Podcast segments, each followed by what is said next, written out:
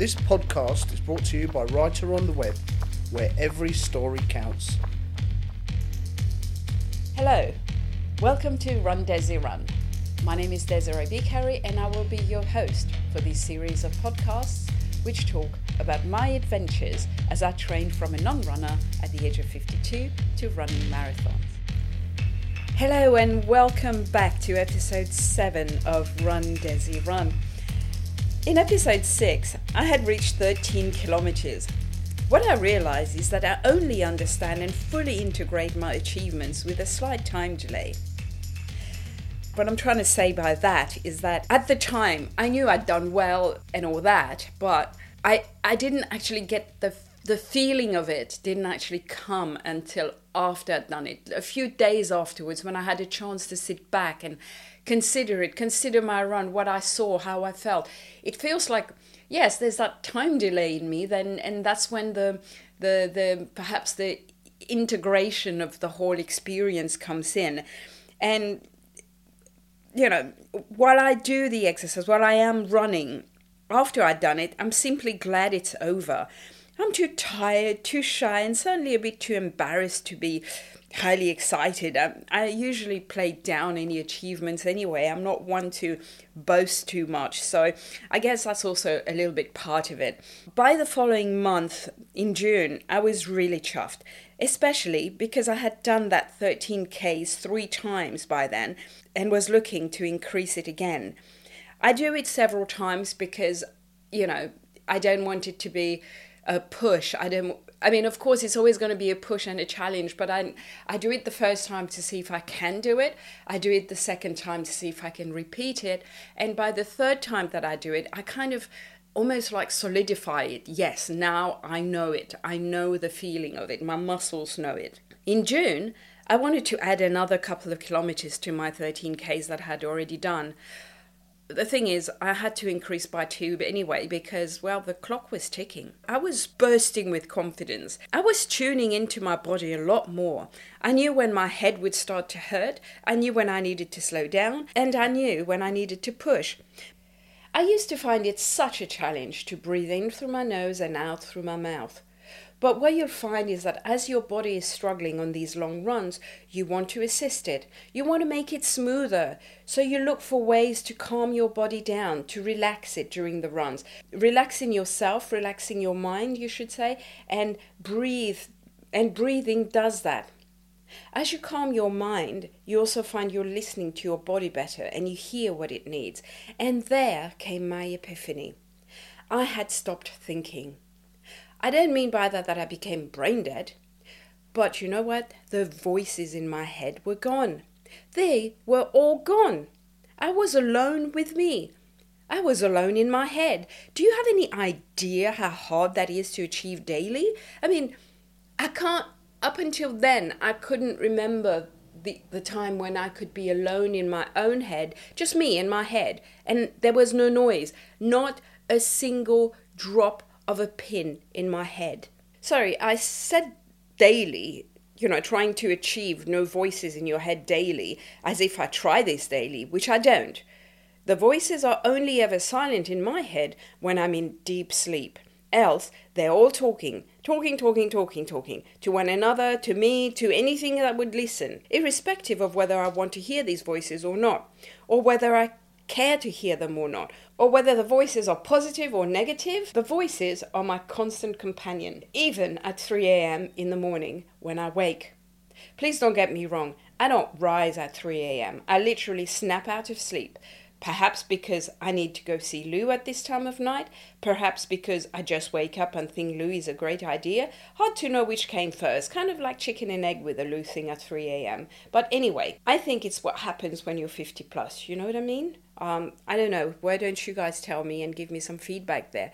Do you people who are 50 plus, or do you reach a time in your age where suddenly three o'clock in the morning you get this wake up and you don't know why, and you just wake up and everything comes flooding in, and you're trying so hard to shut your mind off so you can go back to that beautiful, sweet sleep that you were in, but No way can you shut it down. You try relaxation techniques, you count sheep, you count socks, you count your hair, you think of all of the dullest possible things so that you could pass out into that sweet sleep again. But do you? So not. The voices are going on and on and on, and before you know it, it's 6 a.m. and 15 minutes before your clock goes off, that's when that lovely sleep begins to come and claim you. But then you hear that beep, beep, beep, beep, beep, beep of your alarm, and there's only one thing that goes through your head grab it, smash it, and then disappear under your doona.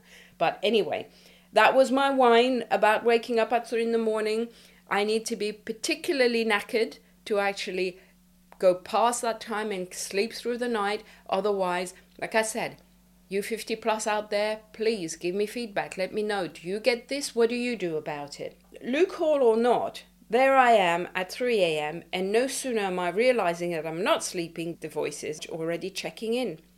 So it seems that the secret to turning the voice's megaphone off is through running. A tad extreme, do you not think?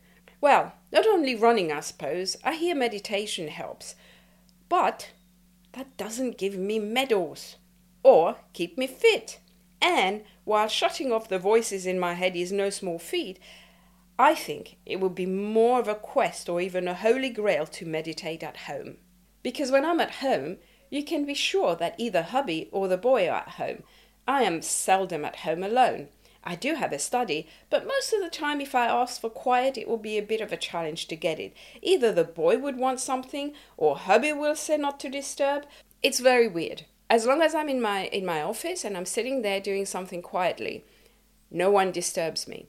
But if I say, right, I'm going to shut my door now, please don't disturb, please don't ask me for anything, please wait until I open that door again, you can be sure that the second I shut the door and sit down, within a minute I'm going to get a knock, and most of the time it comes from whom? Oh, yeah, you've guessed it, it's hubby. Not the boy, it's hubby who comes and says, Oh, just before you begin, can I quickly ask you for something?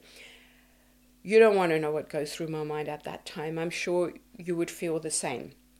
I mean, the boy also would knock and say, Mummy, I just want to know something quickly, quickly, quickly. He forgets. But he's 11.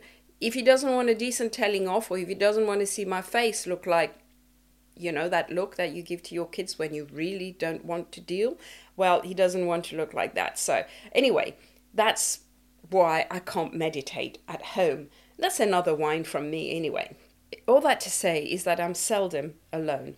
Why am I not alone? Because, well, hubby works from home. He has his own home office, he has his own business. So, therefore, if I'm at home, he's at home. Up until I had my epiphany, I had not experienced the no voices effect. Not very often, and I couldn't name it right now if I wanted to. I began to Google how to meditate. Guess what? It talked about focus points, candle, mantra, and the breath.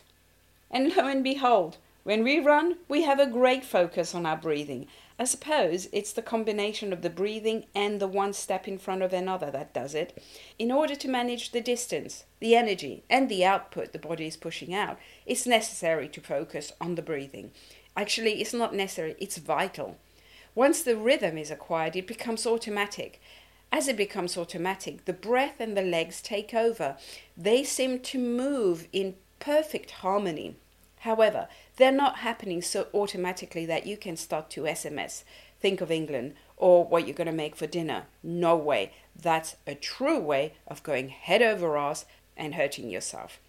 It's an amazing feeling, and I can't stress enough how wonderful it is to just hit that sweet spot where one minute there's all these things going on, then suddenly your your legs your breathing your your movement everything seems to be just in harmony as if they were made to be doing this all the time. It's it's so hard to explain how harmonious it all feels. It's all being controlled somehow and that you are just it you know i'm getting so tongue tied trying to explain it to you simply because i feel i feel like i am flying when I'm doing this. It's you know, it's like breathing. Certain things that the body does and that you do not have a control over it, and it just happens because it's all in sync.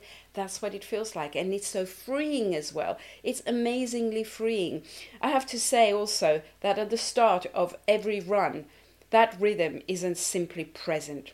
It takes me at least four kilometers to accept that I have a long way to go. Then the acceptance sets in. I look for rhythm in the music, and many voices are in my head. I focus on the music and get the breath in there because I don't want to hear the voices. So once I start breathing and putting everything in place, the music encourages me, dynamizes me, and propels me. I think of dancing, I think of of of crossing a line. I think of me being on the bike. I think of me and my RPM uh, instructor just edging us on and moving us forward. I think of all the different things that gives me that superb energy to move forward.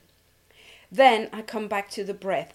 Little by little, my daydreams fade away. Little by little, the voices fade away. I don't even hear the music anymore. And by 8Ks, a surge of adrenaline comes through and tells me that I could run forever like this. It feels absolutely fabulous. No aches, no pain, no effort, no voices. It's all smooth and happening effortlessly. The adrenaline rush lasts perhaps three to four kilometers, perhaps a bit more, perhaps a bit less, depending on what kind of terrain I'm running.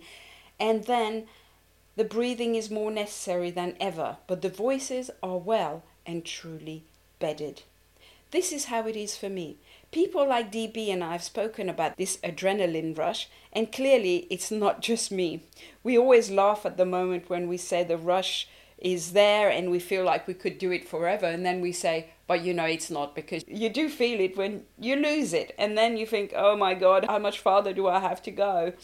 And that downer is an incredible reality of running as well. The rush comes, the rush goes, it comes, it goes. So you have to get used to the fact that it's not the same feeling all the way through. But then that's when you know you are actually running properly because you've got that rhythm of adrenaline rush and adrenaline downer as well. You have to laugh about it because it's part of this endurance sports, I suppose.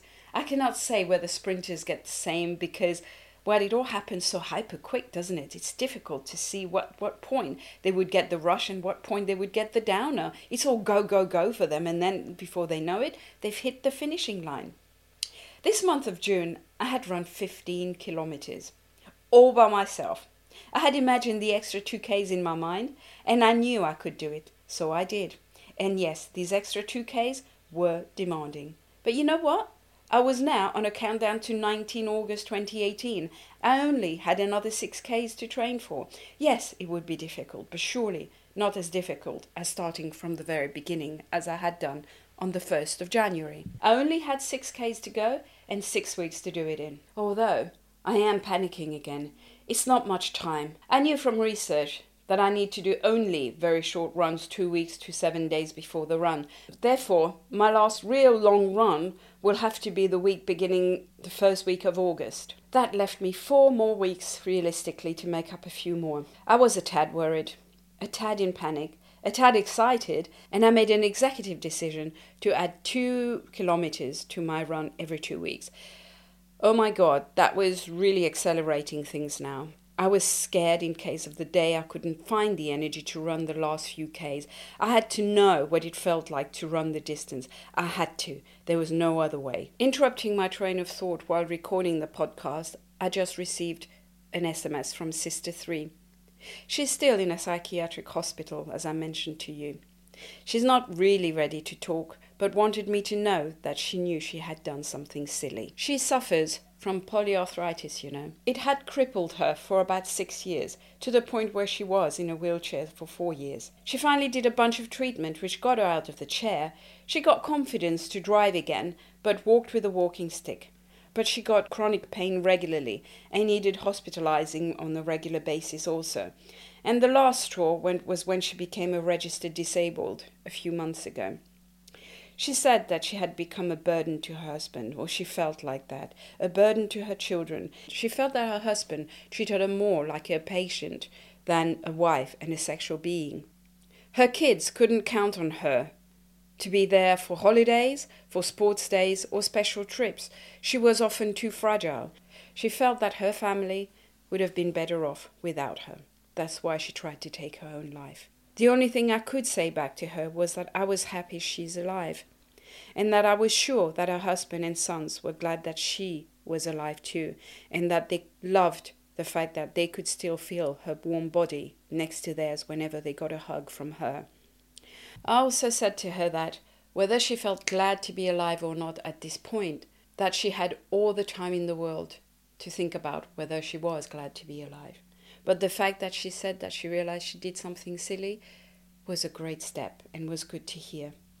I also told her that the world will keep turning it was turning before we came part of it, and it will keep turning long after we have left it. Therefore, she could take her time. She had all the time in the world. I sent her all love, more love. I didn't know what else to say. I'm sharing this with you because I feel it would be unfair to share with you the events from episode 5 without sharing how she was progressing. Perhaps in the next episode, I'll be able to share my own feelings about the monkey business.